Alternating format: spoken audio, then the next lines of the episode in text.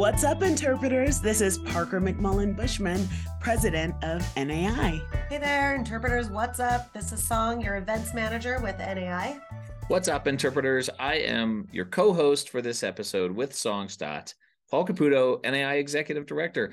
We have Parker McMullen Bushman with us this week. Parker, hello. Hello. We are broadcasting live. We're all together on the same patio in a hotel in Costa Rica at the tail end of NAI's International Unconference, which was an amazing success. We had an amazing time. We're going to talk about that in a little bit. Right now, Parker, it's our first episode. Song, it's our first episode of What's That's Up Interpreters. So awesome. It's the new podcast from NAI. We're super excited about this.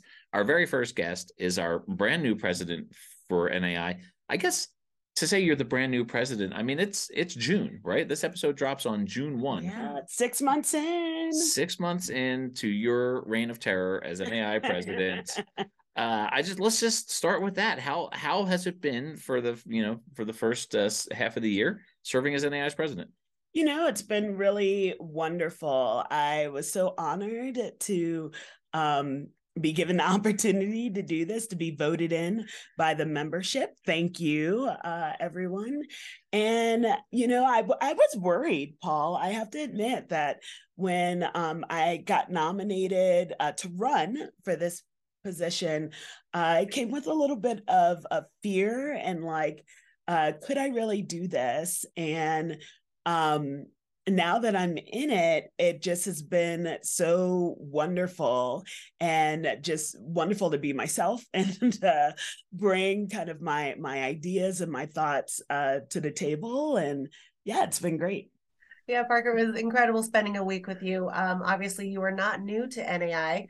Um, I've seen your name flying across emails. I've seen you at national conferences. Um, you've been a panelist on several webinars. So, um, but just getting to know you a little bit better here in, in Costa Rica has been an amazing experience for me. Um, and then, Paul, also, you're relatively new in your position as executive director. So, having the two of you here in Costa Rica, um, spending time with a, an amazing group of interpreters um, in our theme is people place planet. How are you parker uh looking like what are you looking forward to in the next little bit uh next couple years here at nai you know um i feel like nai is in a really pivotal growth phase. Um things are changing and we have new conversations uh, globally new conversations within uh, the united states as, a, as our country new stories to be told and new voices that are being heard and i am so excited for nai's role in all of that we know that interpretation is a connector, right? Interpretation allows us to bring together different perspectives and to tell stories in a way that's really impactful. And I think that interpreters are a part of these conversations, whether it is, you know, finding new ways to tell stories that have never been told before at their sites, whether it's bringing people together um, around a common goal to, to learn something I think interpreters play a pivotal role in our kind of uh, changing world. And so I'm excited for the ways that NAI can help support interpreters uh, in these uh, new and changing conversations. In your in your life outside of NAI, uh, the organization that you founded and and work with now is Eco Inclusive that focuses very heavily on the idea of of getting people of color outdoors. Uh, you're NAI's first Black president. You're NAI's first Black woman president. How important is the work that you do with Eco Inclusive and getting people of color into nature in in the role that you're playing with NAI here? How do those worlds interact with one another? Yeah, thank thanks for asking that, Paul. So my organization, Eco Inclusive, you know, I work primarily with uh, conservation-based organizations uh, like the National Park Service um, and other orgs that uh, provide kind of natural resources and um, conservation work around the world, really. And I work with them um, on diversity, equity, and inclusion uh, topics to help them be better suited to provide spaces that are welcoming and inclusive uh, to all people. I also work to provide representation, the representation that I never had growing up for, for folks of color in outdoor spaces. And, you know, I grew up in the Bronx. I grew up in Bronx, New York. And as I grew up, um, I never considered myself to be outdoorsy even though I spent a lot of time outside, I know when you think about the Bronx, you don't think of it uh, being a real like natural outdoorsy uh, place, but uh, in the city, I climbed trees. In the city, I walked city blocks with my dad uh, collecting aluminum cans because back in the day, you could turn them in for money. And I got a sense of place. And I liked being outside, um, but I never thought that the things that I did or the connection that I had to my neighborhood, the connection that I had to going to the local park um, meant that I was an outdoorsy person because those were not the stories that were being told and represented. The way that my family and my community used the outdoors, whether it was a church picnic, whether it was waiting for someone to break open the fire hydrant um, on my mm-hmm. local block, whether it was walking and picking up litter, uh, those are not the stories that we tell when we talk about getting outside. It's often, you know, mountain climbing or, you know, kind of extreme uh, sports. And so I never thought that I had a connection to the outdoors, to conservation, to environmentalism. And it wasn't until I got older that I realized the only thing it takes for something to be an outdoor activity is for it to be happening outside and that the ways that i connected with the outdoors um, you know whether that's taking a walk or uh, a hike or doing an activity uh, with my friends were valid you know? And i think that interpretation has a role to play in telling different stories. When we only tell one perspective of a thing, it leaves other people feeling like they are shut out. It leaves other people feeling like that is not for me, right? But when we learn that people have different perspectives and connect in different ways and we can speak to that speak to things that are meaningful to different individuals then we start to create those paths and that connection uh, to lots of different work. And i feel like interpretation and interpreters can do that right? There's more than one story to tell. There's more than one way to be in a space and we can bring all of those things together so, for a lot of you who don't know Parker, our awesome tour guide on this trip described her as a fashion colorful fashion tornado. and so for any of you who have met Parker, that's pretty spot on. But Parker, just you know, tell tell us a little bit about yourself. I know that you grew up in the Bronx um, and that you're now living in Colorado with your family. Uh, but just yeah, like who are you? Girl? Yeah, thanks. Um, so you know, I have had a now 20 five year career in environmental education and interpretation um, which is I didn't know that this was going to be my career. Growing up as a kid in the Bronx, I told you that I had no idea that um, you know uh, like I was even outdoorsy. Like I didn't know that these types of jobs existed. My family moved to South Georgia um, when I was going into high school, which was a, a big kind of change and shift uh, for me moving from the the city to a very rural space. But in that space i uh, i joined the 4-h club. And that was my first kind of uh, introduction um, to you know environmental education. And i when i got you know out of high school i actually went into pre-med um, and very quickly realized that I wouldn't be able to do the math and kind of pivoted over to anthropology, um, kind of the study of, of cultures um, and through that journey, right? I feel like I've had a journey that have brought, has brought me perfectly to here. I got done with my anthropology degree and um, didn't quite know what to do with it. They didn't see a whole lot of jobs for Indiana Jones, but someone told me about working at environmental education learning centers and I started out after college and that became my career. I went back to school and got my master's of science in natural resources with a focus on interpretation and environmental education. And along the way, as I was looking to um, kind of build my career up, build myself up, I uh, got involved in, and found my way to the National Association for Interpretation. And that journey along the way, like, you know, leaving some points out. I've, I've, lived in many different states. I've worked for a lot of different organizations. Um, but coming to NAI, I really found um, a professional home and found a way, you know, I found leadership opportunities.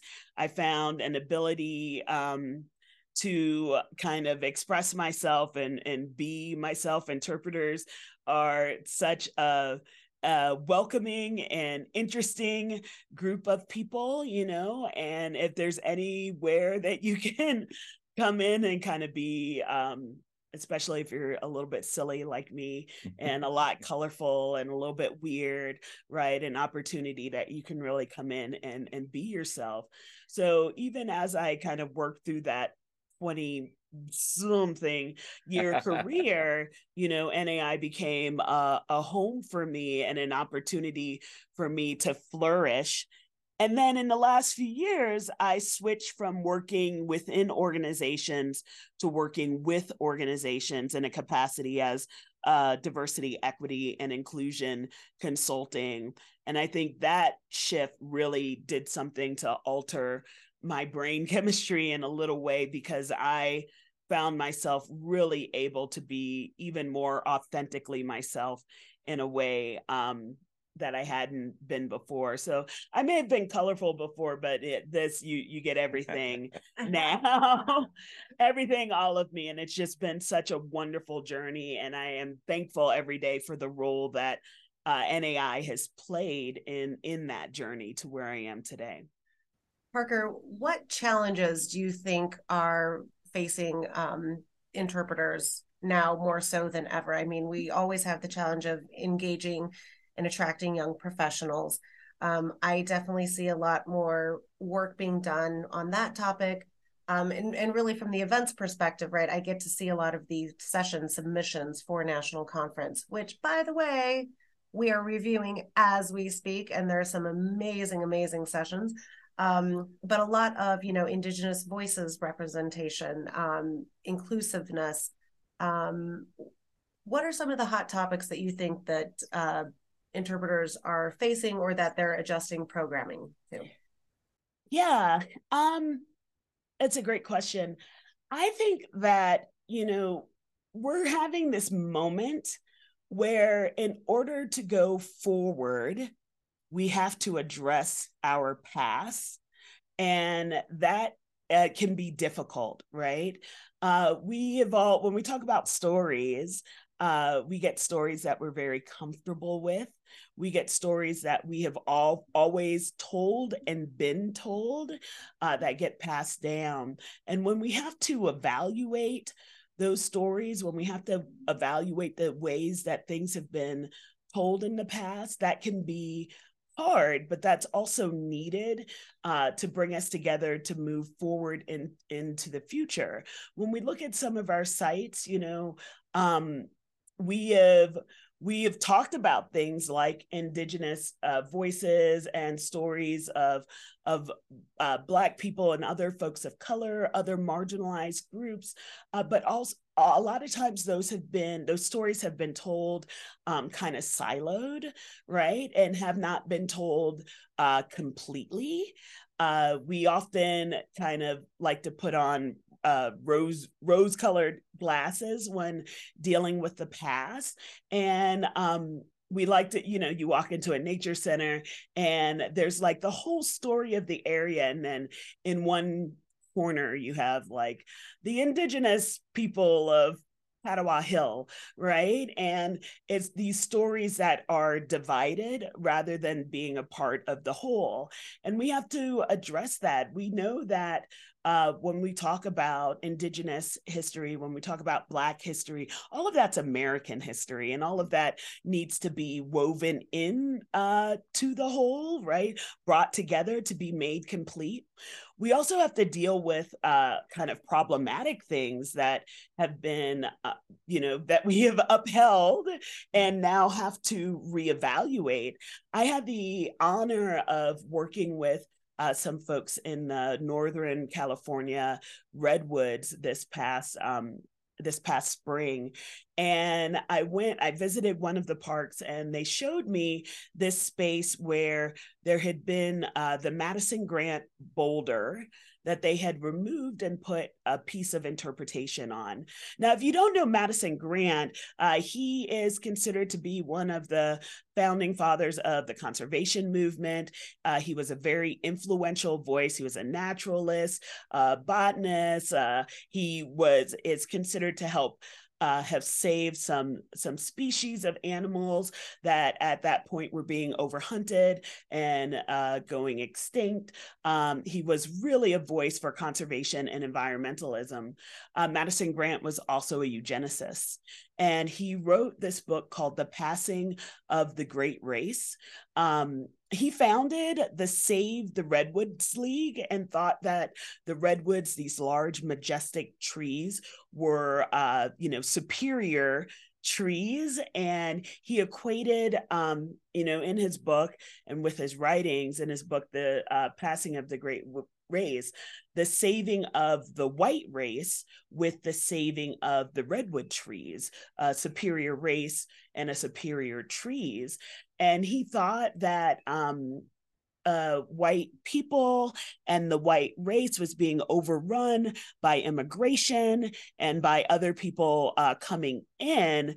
And so he had very problematic views. Um, uh, Teddy Roosevelt, you know, uh, kind of hailed some of his his writings, thought that the uh, Passing of the Great Race was a great book. Uh, Adolf Hitler also thought it was a great book and said that it was a part of some of the work that he was doing. Uh, and we all know what awful, terrible uh, work that was in Germany. And um, so there was, we have to think about how these um, the thought processes and uh, things were woven into what we do today. Now, at that park, they had because he's founded Save the Redwoods League, because he had done so such amazing work.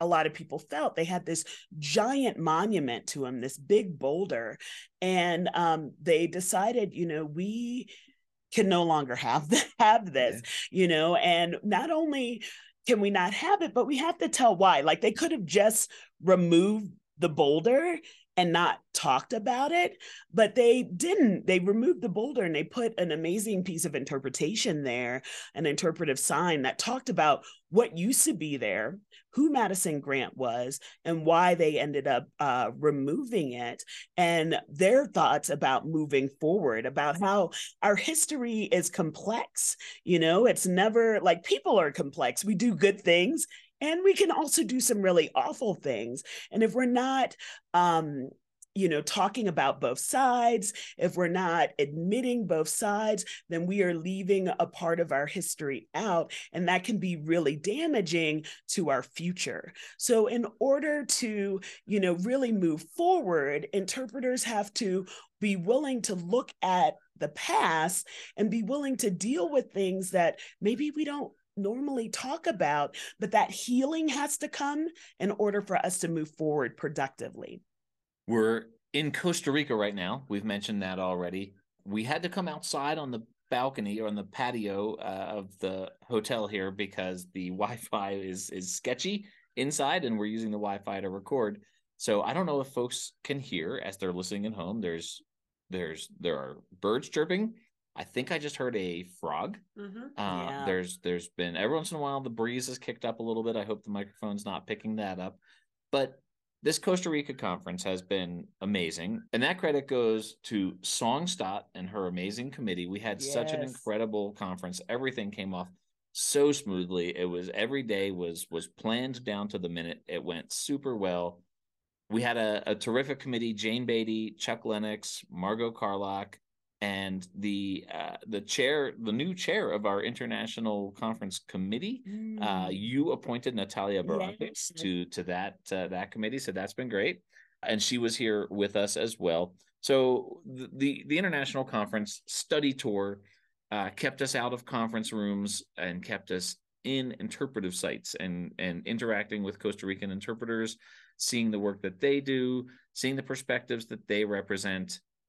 It was an amazing experience. I really enjoyed not just seeing how you know how they wove stories of sustainability and indigenous practices into coffee making uh, how we saw the sort of worldwide interconnectivity of the the chocolate industry right like and the and the the effects of climate change the social justice issues involved with the farm workers in in in both of those industries uh, we got to see some amazing natural environments that are changing because of the climate crisis right now. So this international conference is part of really expanding our perspectives as interpreters and understanding the, the world at large working with you know we had an amazing meeting yesterday with interpreters from the monteverde cloud forest and we got to just sit down and have coffee and pastries with them and talk with them about the work that they do in, in creating an understanding of uh, of the value of this this ecosystem that is in danger because of the the climate crisis. So all of that is to say we've had an amazing time. This this international conference I think is so important to to NAI and the work that we do on the in the in the global community. And you know, part of that is the Global Alliance for Heritage Interpretation, mm. of which NAI is one of seven organizing partners. Uh, we have a series of of free uh, webinars year long put on by the different organizing partners. In fact, today, June 1, uh, was Interpretation Canada's webinar. Okay, so yeah, go check that out. Those recordings are available on the Global Alliance for Heritage Interpretation website. All of this is preamble to just asking the question how do you see NAI's role on the global scale uh, of interpretation and what's the value of an event like this uh, where we just got to spend four or five days with an amazing group of interpreters from around the world? Yeah. You know our our trip to costa rica has been so much more than sightseeing and just ticking off tourist spots. It's really been a transformative journey and an opportunity to open our minds and expand our horizon and connect with uh, fellow interpreters from another country.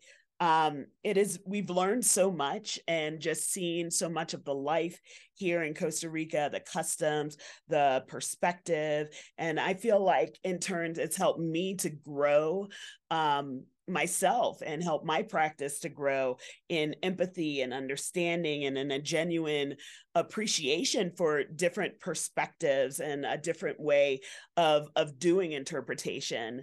I think the fact that this was a very intentional trip um focused on not only like learning but also learning about the practice of of different interpretation by experiencing uh it has has been powerful.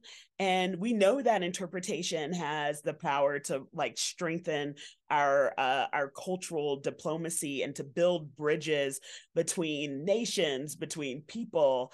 Um, when we are delving into the stories of a different community of a different country we're gaining insights into their own perspectives their struggles their triumphs and connecting in a way also as we relate that to our the work that we do and our own experiences back in our own homes. So we've kind of developed a sense of global citizenry that I don't think a lot of times in America that we have the opportunity to. We're very um, kind of focused inward as a nation and being here and being able to connect to um and learn about you know what interpreters are doing in another country i think is so super powerful, right? We are becoming ambassadors of cultural diversity and spreading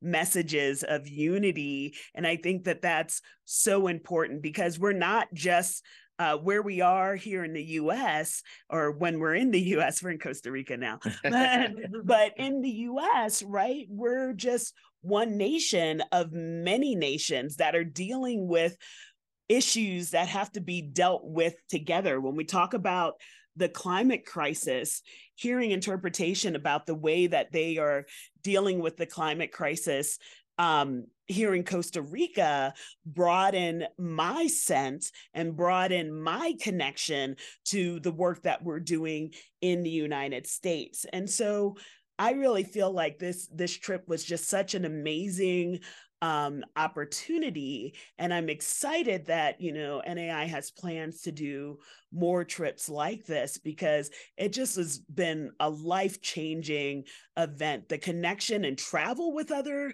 interpreters from around uh, the nation and around the world to meet other interpreters um, in another country, it just has been really, really incredible. And what was your favorite animal? The sloth. we got to see some sloths. We got to see some sloths and an iguana. I really love iguanas too. So I mean, it's just been amazing. so Parker, I would think that in your role now, uh, with uh, all of your various uh, channels that that people can follow you and see the work that you do and and be inspired by you that you you are a mentor whether you realize it or not to a lot of people in the field of interpretation. You're a model for for the where we hope this field is going. Who would you say your mentors have been as you've come up through your career?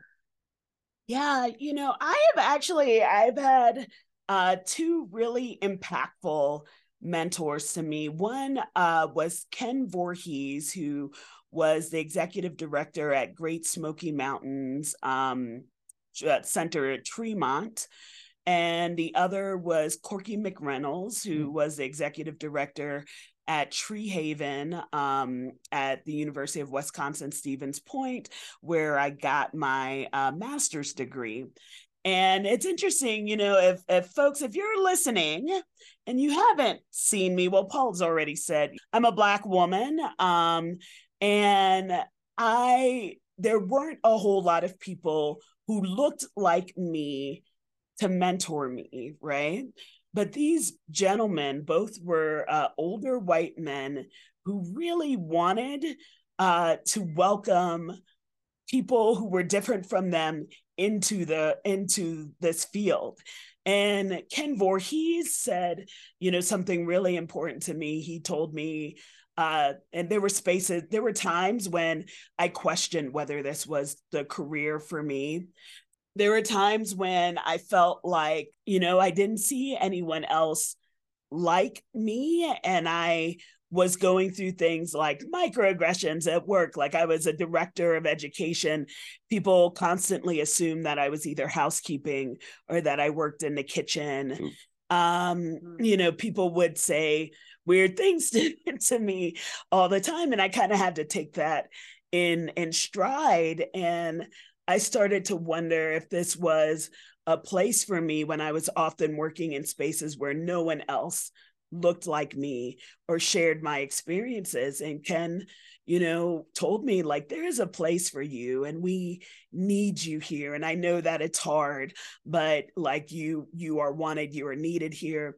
I used to uh, call Ken my my uh it's gonna sound silly, but like my white person whisperer, because there was a there was a culture that I didn't quite connect with all the time, and references and things that I didn't quite understand. And I would I could call him up I could talk to him. That was one of the best things to help me throughout my career, having someone who understood and who could translate and answer questions for me when I was lost or when I felt silly or stupid for not knowing.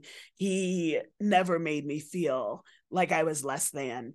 And then Corky helped me through my master's degree. He was my um, advisor, and he wasn't usually, I did an online degree. Wonderful program university of wisconsin stevens point. Highly highly recommended if you're looking for getting an advanced degree one of the best in the nations. Uh, he wasn't usually an advisor for people taking online courses uh, but he agreed to be my advisor because i met him through a conference and um, you know he agreed to take me on. And it also was a wonderful life changing thing for me to have him mentor me as I went through that degree and as I got established in my career. So I'm so thankful for those two older gentlemen who happened to be white who chose to mentor this uh, Black woman into the space that I am in today. That is amazing. I think that um, really your story and, and your career path um, really exemplify the amazing members that are a part of this organization and that you can come to conferences and to events with NAI with your true authentic self and everybody is is very inclusive and very welcoming. I mean, I think we felt that here on this trip here in Costa Rica. Um, we had a lot of different, uh, really from careers, career levels, um, length of membership within NAI. Um, lots of diverse folks here on this intimate unconference study tour, and I'm I'm very proud to be a part of NAI myself. Yay! I think that's a wrap. Absolutely, I think so. Now we, we need to talk for a long time. We but could. this could. Got to cut this off. This. We, yeah this could go for a while i think what we need now though this being our first episode we need a uh, a, a tagline uh, you know just a, a sign off and i'm thinking Stay thirsty, my friends. Stay, Stay thirsty, my friends. Is probably not it. I was Stay thinking curious, my friends. curious, my friends. What about hey interpreters? That's what's up. I like I it. like it. Okay. All right. That's what's up, interpreters. Well, we are wrapping up our first podcast, and let's do it. Okay. Hey, hey interpreters, that's, that's what's, what's up. up.